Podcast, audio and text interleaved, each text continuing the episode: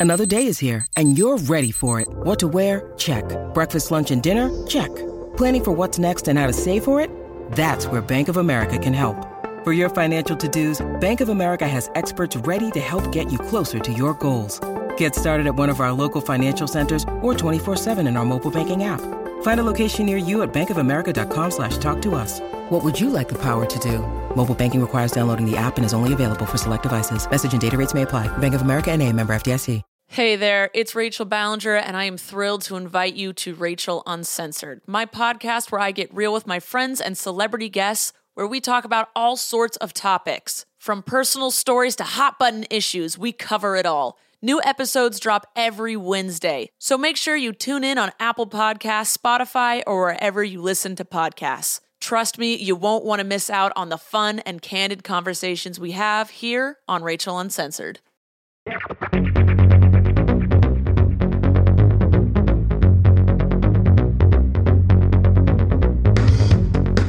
Welcome to Reppin. Today, I've got a few questions to kick things off. Can you imagine what it would be like to be 10 years old and needing to protect another child during a war? Or what about immigrating to the US and being separated from your family? Can you also imagine the challenges of breaking into a male dominated industry, working your way up to becoming a partner, and doing it as an immigrant woman? My next guest has done all of this. She is a partner at ZGF Architects, a major architectural firm in the USA. She's worked on a mix of large scale complex projects ranging from research laboratories, academic facilities, and healthcare buildings. Born in Iran, she's a passionate advocate for diversity and inclusion. At ZGF, she is a founding member of the Diversity and Inclusion Advocacy Group, which focuses on improving the employee experience by promoting a culture of respect and support. Today, get to know Mitra Memari. Mitra, thanks so much for coming to Reppin. Now, I know a little bit about you. I know you're a partner in one of the state's largest architect firms, but I'll be really honest, I don't know much about the field, so you're going to have to take me to school today. Um, tell me a little bit about the industry. From what I understand, the architect industry genre, it's dominated by mostly men. So, can you tell me what it's like to be in that field? Architecture is really for me such an amazing profession because it really creates a possibility and creativity for how we all experience the world and the built environment. So I think it's a really a privilege for me to be part of those conversations, especially at a firm that I work in, where we do very large, very significant projects. I would say that it is a very male dominant and continues to be actually a white male dominant profession. I think that there's been little stride over the years, but it is hard to navigate. I think it's been hard. And one of my hopes as being a partner now and having a leadership role is to create an environment for not just diversity of gender and race and everything else, because I think sometimes diversity is something that we talk about and we want to create, and it's it becomes this poster child of what we're trying to Absolutely. do. But what's really important to me is the inclusion. We can't just have the people at the table and not have that conversation. Absolutely. But let's back that up a bit because you laid that out really beautifully. I'd love to get a little bit of background on you. You're a partner at ZGF, which is, again, a huge architect firm in the States. Can you tell us a little bit about your background and what was it like when you came to the States?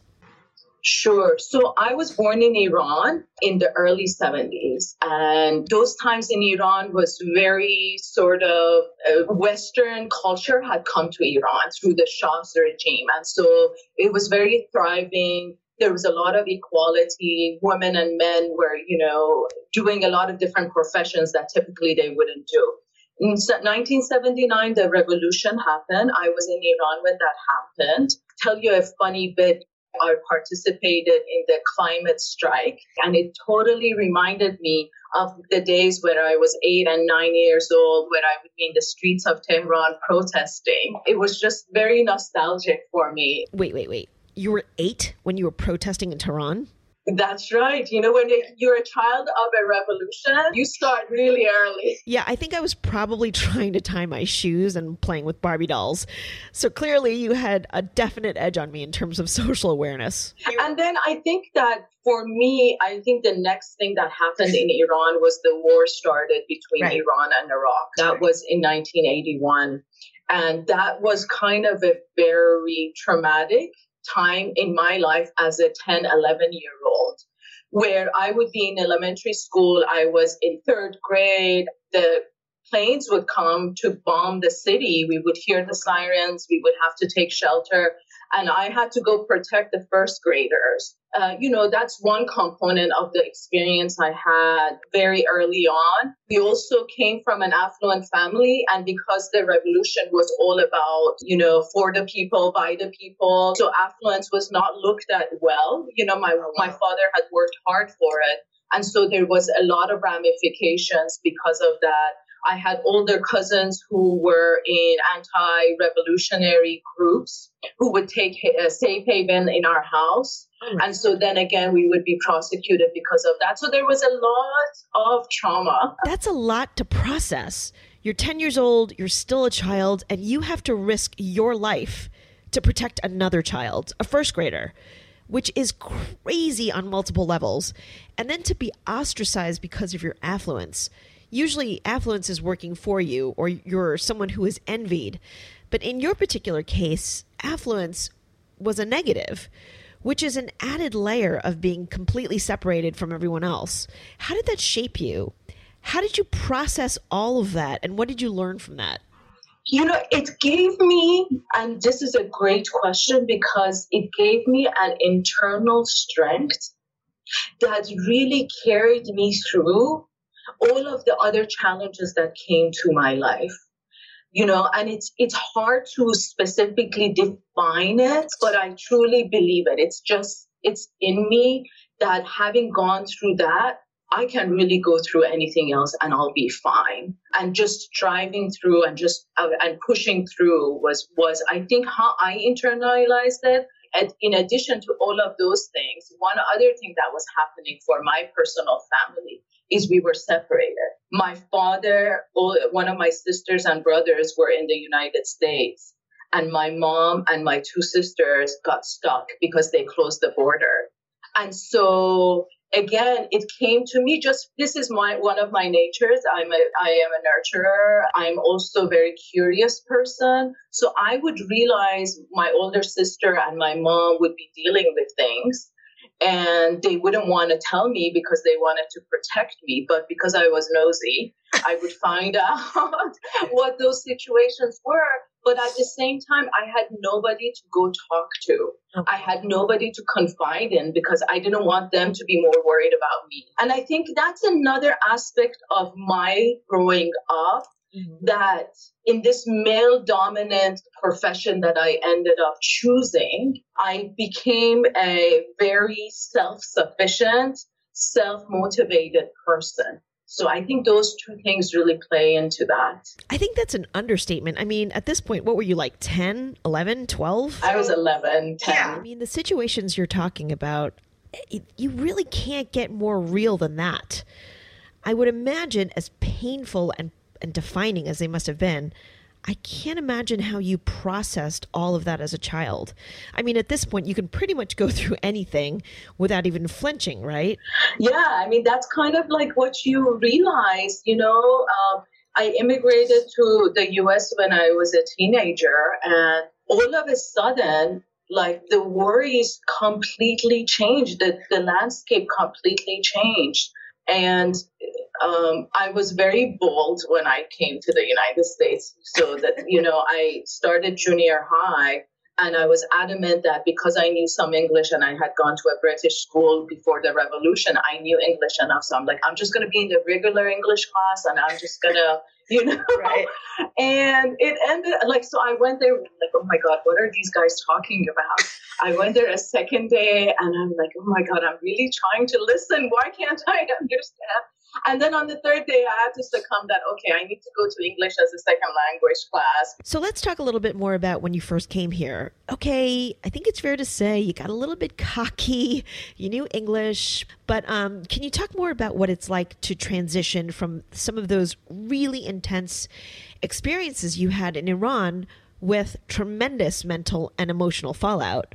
Um, you know, those are situations that full grown adults would struggle with, and you're 11, to coming to America and being thrusted into a completely different culture. What was it like? Did you have anyone connect with? So I was lucky because my family immigrated. We came to Santa Monica.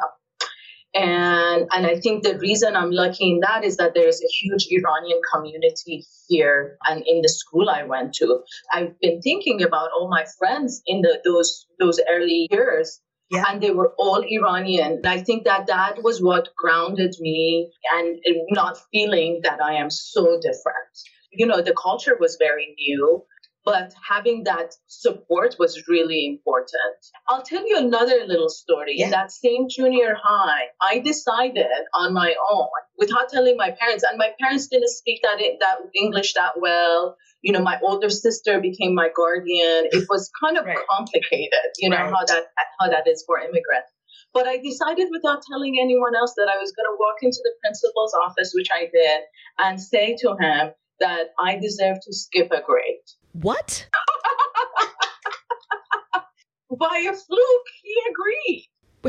Wait a second. I know. What made you decide to have the balls to walk into the principal's office to say you should skip a grade? You know, as I was growing up in Iran, all I could hear from people was like the Iranian education was so much better than the American education.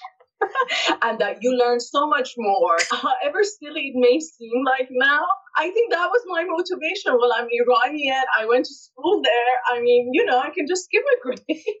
I mean, he did make me take a test and whatever, you know, to make oh, sure that, relief. you know, those qualifications, obviously. But I think that story shares a little bit about who I am, of this boldness that I have, that when I believe in something, I'm just going to go for it. Next time you do something like that or you're in that mindset, can you just tell me? Because I'm just going to step out of the way. yeah. So I'm getting a better sense of your personality. Let's talk about how you decided to become an architect and when did you decide to break into a field that is still dominated by men? What inspired you and what were some of your challenges? Contained herein are the heresies of Radolf Burntwine, erstwhile monk turned traveling medical investigator. Join me as I uncover the blasphemous truth of a plague ridden world that ours is not a loving God, and we are not its favored children. The Heresies of Radolf Burntwine, coming January 2nd, wherever podcasts are available.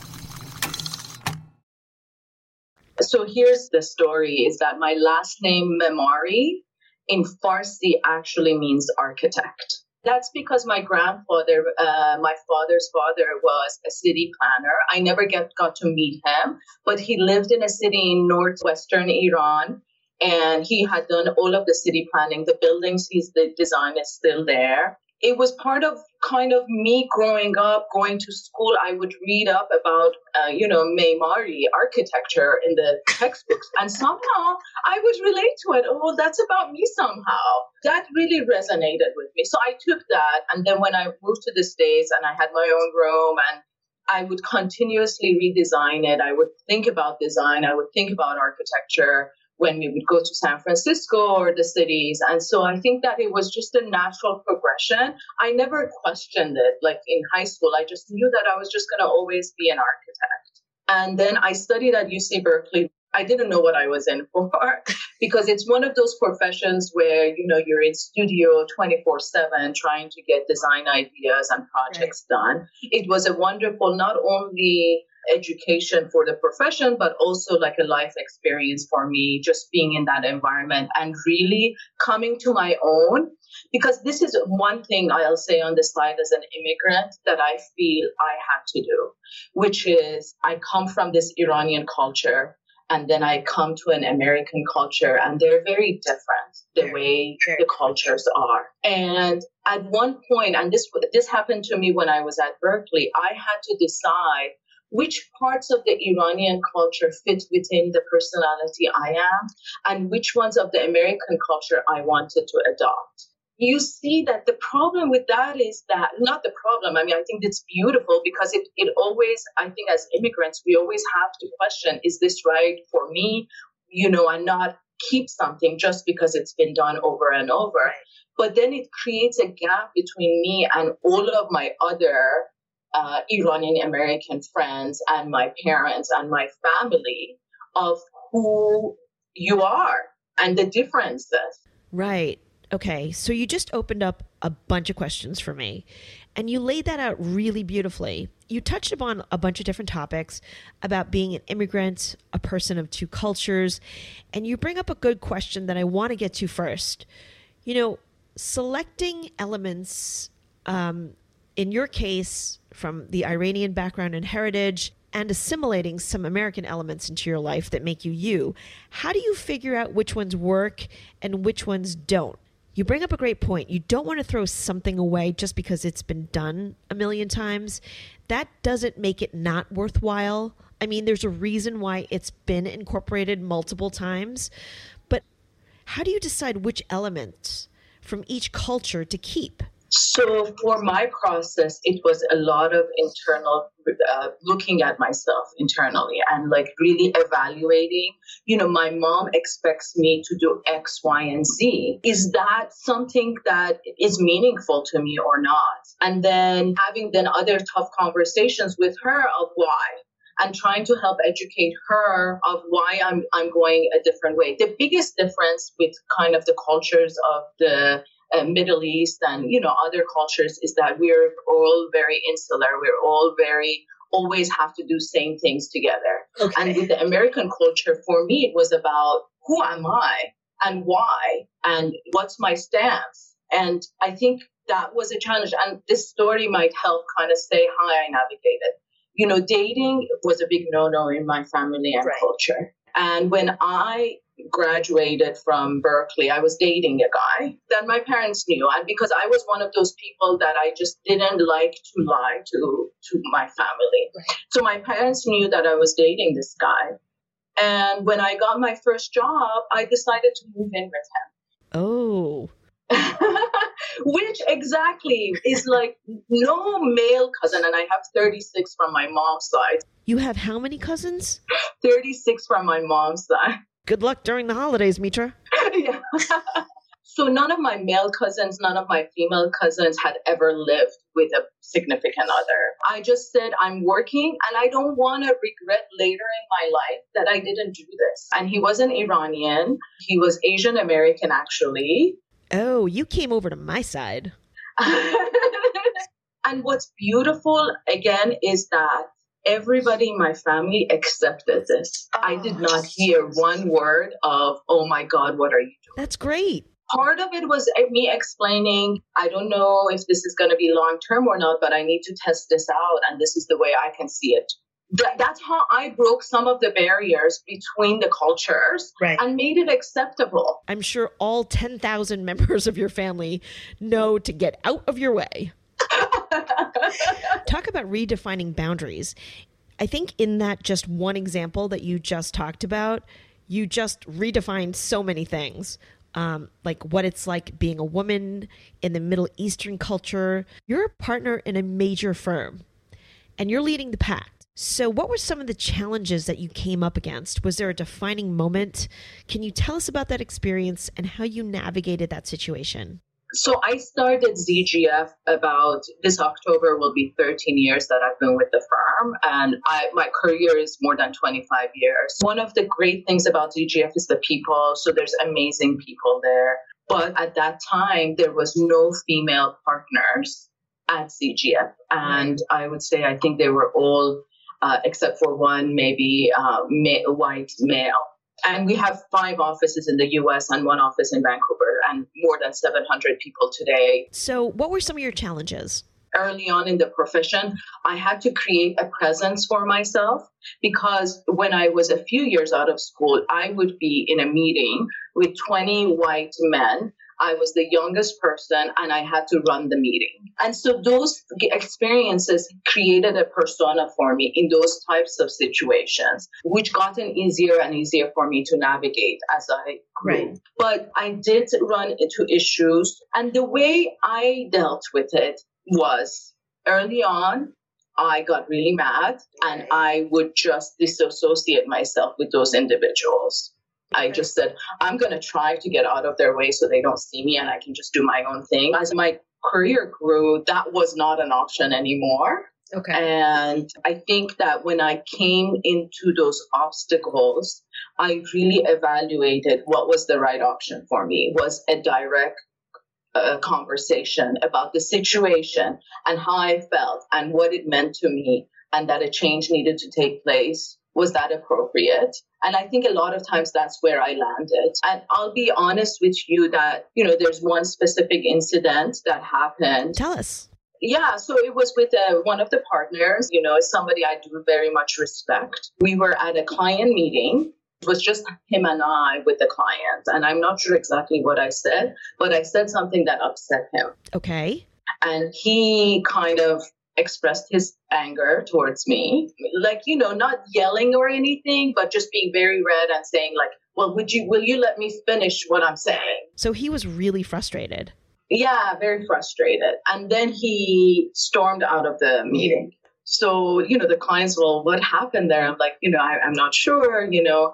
And then after a while that he left he then came back. He had composed himself. We finished the meeting and we were walking back to the car, and he started to have a dialogue with me to say, Oh, I was stressed about something else. And I just said at that moment that I cannot talk about this right now, that I, I needed uh, some time. So I went back the following week and I met with him and I and our HR representative and I said to him that this cannot happen ever again.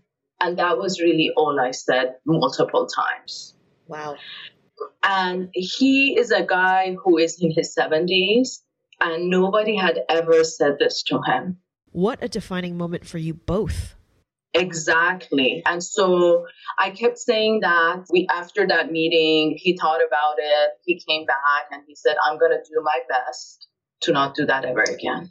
Mitra, that's amazing. I'm listening to you tell these stories, and these aren't stories that are exclusive to being an immigrant from the Middle East.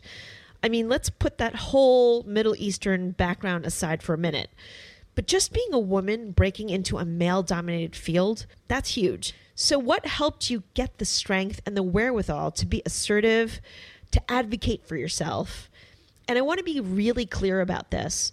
Putting your foot down doesn't mean you're being a witch or being rude. There's a huge difference between being firm and addressing an issue that needs to be addressed appropriately and standing up for yourself. You know, when women speak up, unfortunately, we're often labeled as a witch or probably another word. What gave you the guts to do it and the insight on how to handle that appropriately? You know, I think for, you know, looking back, there's this groundedness that I strive for throughout my life, especially with all of that trauma. I was very clear that this kind of situation had happened to me or others by this individual over the years. And I had gotten to my sort of, that's it, to my max. Right. And so that was one aspect of it. I do think, though, what I really did came from care and love because I could have been upset, I could have left, I could have done a lot of other things. Right, right. But I cared for him and I cared enough for myself at this point where I said that, you know, I can accept a lot of things. This I cannot accept anymore. And I have to give this guy a lot of credit. I mean, I don't know if it was the approach, I don't know if it was the sincerity and honesty, but he has really changed. And in your 70s, you know, I work closely with him to this day. I appreciate him. And every time I see him doing a behavior that in the previous years he would have done, acted differently, I compliment him oh, because to me, it is amazing. And, and I, I think that, you know, wouldn't the world be such a greater place if we took this much care with each other. Absolutely. So, being a partner at ZGF, you've had a hand in designing some very large scale projects. Projects like the University of Arizona Cancer Center, the Conrad Hilton Foundation Head. Mitra, can you talk about the projects you've worked on at ZGF and how you're bringing your personal experiences as someone from Iran and as a woman um, you know, and also being a product of two cultures. Can you talk about how you're bringing all of these elements to your work and your designs? Uh, I am lucky to have worked on some amazing projects. I, I guess maybe the one I'll talk about is the, the University of Arizona Cancer Center, which has won a lot of awards and it's close to my heart for a couple of different reasons. One is for what we try to achieve and successfully were able to achieve there, which was to create an outpatient treatment for cancer for patients in an environment that didn't look clinical, that felt like a hotel, that felt like you're not going into this sterile space. That was one of the aspirations of our client, but we really helped to create that patient centered care these projects are projects that are uh, comprised of very large teams. So I my role on the project was a project management. So there was 10 people or more uh, that were working on the project at ZGF, along with a lot of consultants and contractors. One interesting fact, though, is that out of like the 12 team members, 10 of us were women. The two men were the, you know, the, the unique ones. They were the minorities yes. in the situation. But I think one of the things I bring to the work is kind of the collaborative teamwork spirit. From a very early age, I just believed in if we can have an open dialogue about different ideas mm-hmm. and different approaches and be open to that, we will always get to a better place it's never about well what what did i say and why didn't my idea get into the mix and i think that is something that's very you know in the egocentric world of architecture Right. and designers and design professionals. I think that's something that is much needed. All I care about is what is the right thing to do. I don't care who's in the room or am I speaking or I'm not speaking. When you come from this place that I just want to do my best and get out of my way because I'm just going to do my best. that's how I wake up every morning is with that feeling of that's what I want to do. That's great that you have that in the forefront of your mind. But how about design? How do you bring some of your personal background, heritage to some of the designs? You know, Iran has a huge culture of architecture and design. And so sometimes I've had an opportunity to either work on or bring those thoughts to a project. So for the Conrad N. Hilton Foundation, when we designed that building, one of the thoughts were, and I, I can't take all the credit for it, but I think that it's kind of, you know, something that uh, just manifested and it's amazing is that in Iran, way back, like, you know, three, 400 years ago or more, uh, there's a city that's in the desert called Yazd, where they have these chimneys that are wind catchers. They're called badgirs. And that's how they would cool their space in the desert is that, you know, there would be holes at the top of these towers and air would flow in and because of buoyancy it would drop, the cool air would drop and then it would cool the space inside. So the mechanical system for the Conrad N. Hilton Foundation right. is that design. And what about your leadership style, Mitra? How do you bring your personal experiences into your leadership style? Being a woman, one thing that I don't think men do as well or often is I always check in with myself. How did I do? Either asking or reflecting right. personally to continuously to improve those interactions. You know, I don't think we can control people's perceptions, but we can guide it a little bit by sort of tweaking language. I don't want to not be who I am, but I also want to be sensitive to how my message can be heard better. That's something that will continue. I will continue to have to do with different clients, different environments, different colleagues, everything. Mitra, how does diversity help all of us? You know, recognizing that everyone has something to bring to the table. How does that make us all better and stronger? I think it's inclusion that makes a difference. I think diversity is absolutely important, and I think that that's something we should continue to strive for. I think having people with different backgrounds, such as mine, around the table is really important to have a bigger worldview of the you know of the projects of what we touch of how we experience. The buildings we design are experienced by people who come from many different types of backgrounds. And if we don't have that voice at the table then how are we going to really have that viewpoint and, and look out for that? Diversity is really important and that's the pipeline and all of that that i talked about that is important to me but again, maybe in this leadership role, the inclusion part is the is the part that I think uh, I can have more influence uh, on and be, you know, help others to also be aware of that you know, the introverts in the room? Are we asking them? How are we accommodating them? How are we hearing them out? The people who English is their second language and might not have the best way of communication. How are we helping? I do feel that all of that is the responsibility for for the leaders to really set the stage and have others see what they're doing. For people who haven't found their strength or voice or perhaps still feels marginalized or uh, underrepresented, what would your advice be to them? I mean, I think that this is such a personal experience for all of us individually. What I love about you know finding a, our own voices is that nobody else can take that away when you found it so the key is to me to have that self reflection to be educated about what means for you to be grounded, but also to find people that support you, that can help you see yourself, to, that can help you push you, pull you up. And uh, because I think, again, I think a lot of times we're so hard on ourselves.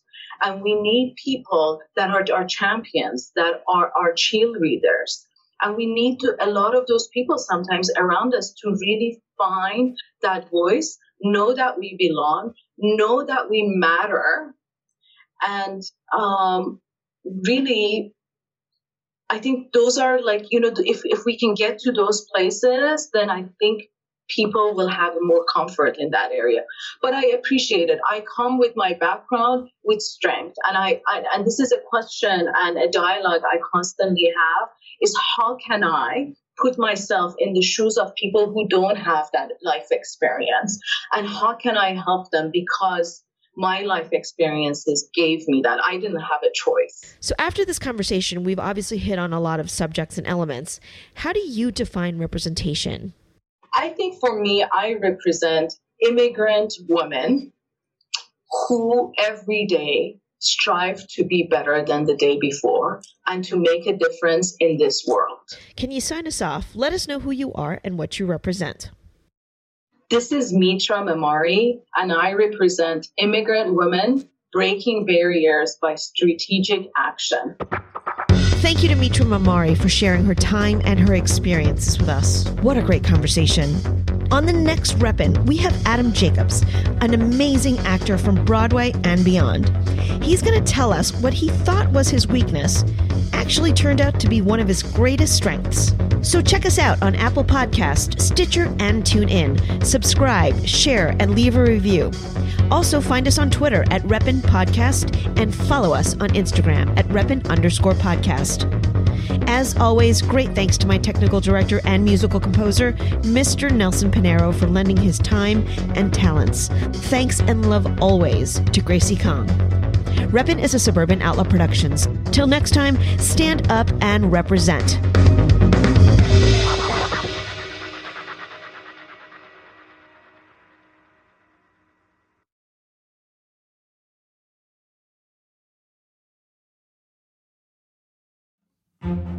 Nowadays, trends and news cycles change faster than we can blink.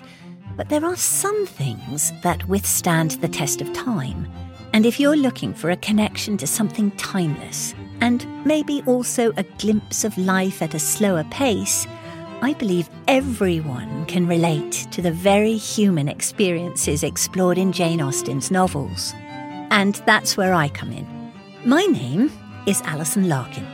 I'm a writer, comedian, and narrator and host of the Jane Austen podcast with Alison Larkin.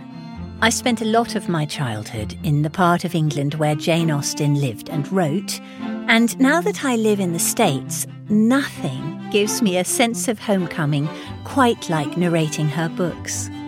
On this show, you'll listen to award winning narration. I'll give myself a pat on the back for that as well as conversations with actors, writers, and other fascinating people who all share a passionate love for Jane Austen. So please join me as we embark on a wonderful journey through Jane Austen's work.